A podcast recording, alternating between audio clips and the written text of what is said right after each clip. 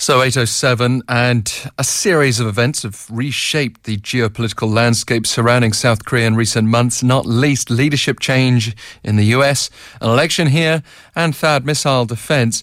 The US relationship is arguably one of the great challenges awaiting the next administration. To discuss what can and should be done, let's welcome on the line Professor Park Won-gon from the Department of International Studies at Handong Global University. Good morning to you. Good morning. And first off, what's your overall assessment of U.S. Korea relations today? Well, it is a difficult question because South Korea hasn't had a president for the past couple of months, so we could not have any meaningful meeting with new U.S. administration. Although U.S. Secretary of Defense, State, and Vice President visited Korea, the meeting between the the president of both countries is very important because of so-called, you know, strongman leadership. However, when I evaluate the relationship with United States in light of policies of Park Geun-hye government, ROK U.S. relationship has been going pretty well. The two countries share a very clear objective of denuclearization of North Korea. For that purpose, both of countries want to utilize so-called maximum pressure now, important thing is you just mentioned that it's relationship between newly elected South Korean government and Trump administration. We will soon, we will see soon what happens.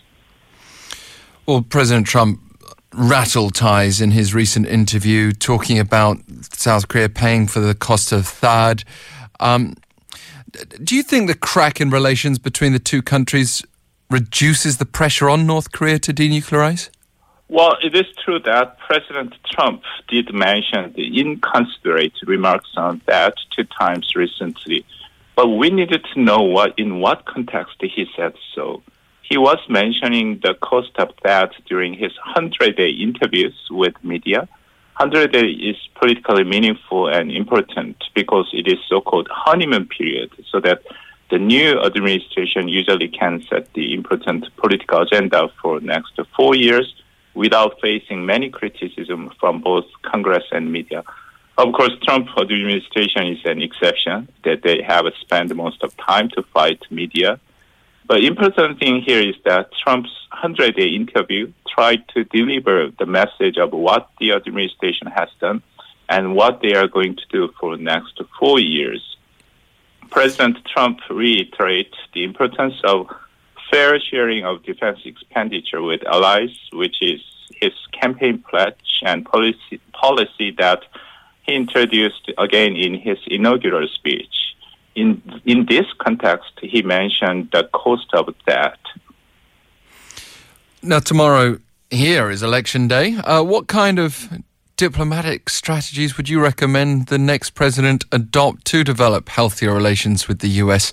Uh, given what you've just said about Donald Trump and, and where we currently stand in this okay. vacuum almost?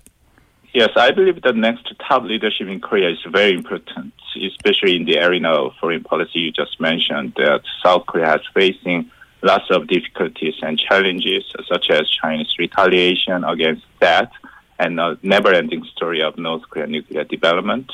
On top of that, South Korea has facing so-called Trump risk, as we saw in that episode that I just mentioned, it is true that South Korea needs to deal with an unpredictable U.S. leader.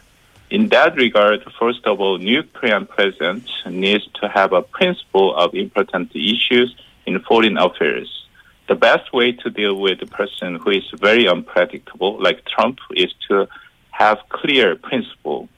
Also, new South Korean president should be as flexible as possible within in the principle, South Korea should not emphasize to adherence of certain value or national pride. Instead, it should always to prepare a certain room to observe Trump risk. Finally, South Korea should be prepared to deal or negotiate important issue with the U.S. Unlike previous U.S. administrations, Trump emphasizes cost-benefit calculation and always tries to maximize its benefits. South Korea should prepare for that. Mm.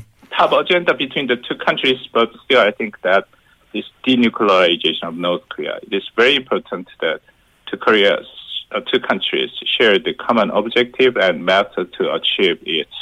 Trump keeps throwing out, you know, the inconsistent remark on North Korea and its leader Kim Jong Un.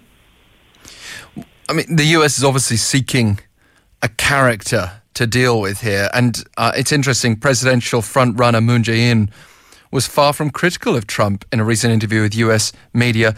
Uh, Time also just ran an issue with Moon on the cover being billed as the negotiator. What do you make of that? And how revealing is it in terms of how the US is portraying a possible partner? Well, that's a very interesting question, but I can't say at this moment about the future relationship between presidential front runner Moon Jae-in and President Trump because we have not finished the presidential election yet. No.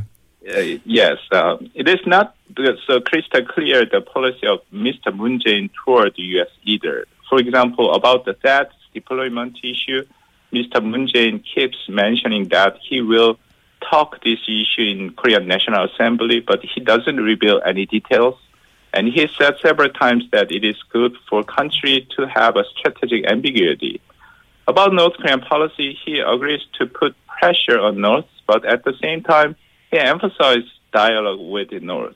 I don't think he will have a talk with the North right after he is becoming president, but it is not clear under what condition he will resume the talk with the North. This, but still, I strongly believe that important thing is to coordinate with U.S. first before before he is actually doing a direct talk with the North. Yeah, I, I guess that U.S. interest, though, it just tells us what direction the U.S feels we're going in as a country, as you correctly stated, and it is important to re emphasize it's all up for grabs at this point. The election won't be concluded until tomorrow. And could you see a scenario in which relations break down to the point where US troops are, on the other hand, reduced or, or start to pull out of South Korea in the next few years, especially as while campaigning, Trump has called for fairer cost sharing with Seoul. The two countries' SOFA negotiations will begin next year. If the next president is less favorable and Trump proves to be uh, hard or even hot headed on the issue, uh, could we see that sort of breakdown? Well, I don't think there is any uh, a possibility that U.S. withdraws its forces from South Korea although I see President Trump will keep emphasizing, as you just mentioned, the importance of cost sharing, it is pretty clear that next negotiation of defense cost sharing with the United States will be tougher. Korea has shared 50% of total of so-called non-personal stationing cost of U.S. forces in Korea.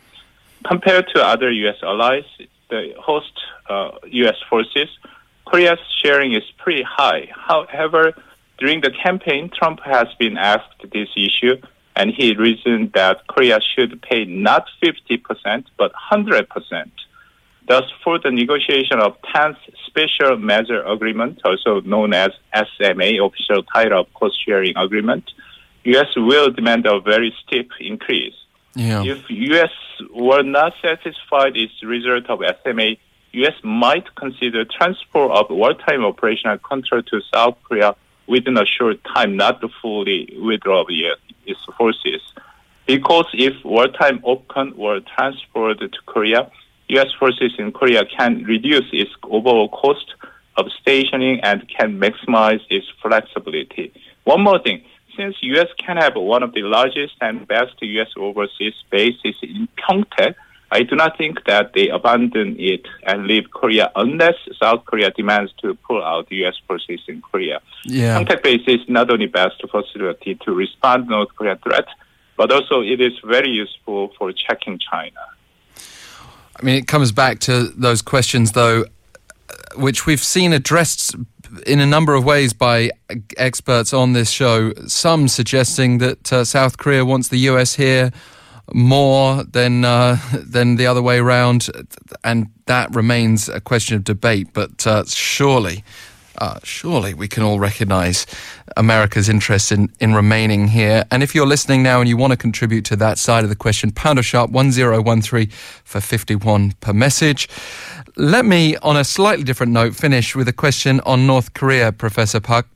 Um, give, given Washington's strong focus on this peninsula and particularly North Korea, when do you think we're likely to see a North Korean nuclear test? And, and the second part of the question, how do you expect the U.S. to respond to that? Well, there is always possibility that North Korea conduct high intensity provocations such as six nuclear test or ICBM intercontinental ballistic missile launch. It is very important to stop North Korea to conduct these tests because in the process of complete its nuclear weapon development, North Korea needs to conduct at least one or two more nuclear tests. If North Korea were conducting another test, the U.S. will put a very serious sanction on North Korea. It is going to be look like a blockade of a whole country. As U.S. Secretary Tillerson mentioned recently, U.S. just utilized 25% of pressure the U.S. can impose on the North. After nuclear test, the U.S. will implement 100% and that it will really challenge North Korea's survival itself. U.S. and international community can impose oil embargo, secondary boycott, reinstatement of terrorist response country, and total prohibition of North Koreans exports such as coal. And China also has no choice but to cooperate with U.S. if North Korea conducts nuclear tests. But question is still remained here in Korea. What is new Korean government policy toward North? Indeed. Uh, thank you so much. We'll find out soon enough, I guess. Professor Park Won-gon of Handong Global University, good to have you on the line. Thank you. And we're looking at a scenario that might start to appear as a medieval siege if we go ahead with those sorts of US measures. But we've been hearing it for years, haven't we? Toughest ever sanctions, and there always seems to be gaps for North Korea to continue to operate within. You can still get in touch with us. We'll cross over to traffic and weather and Seoul City News next.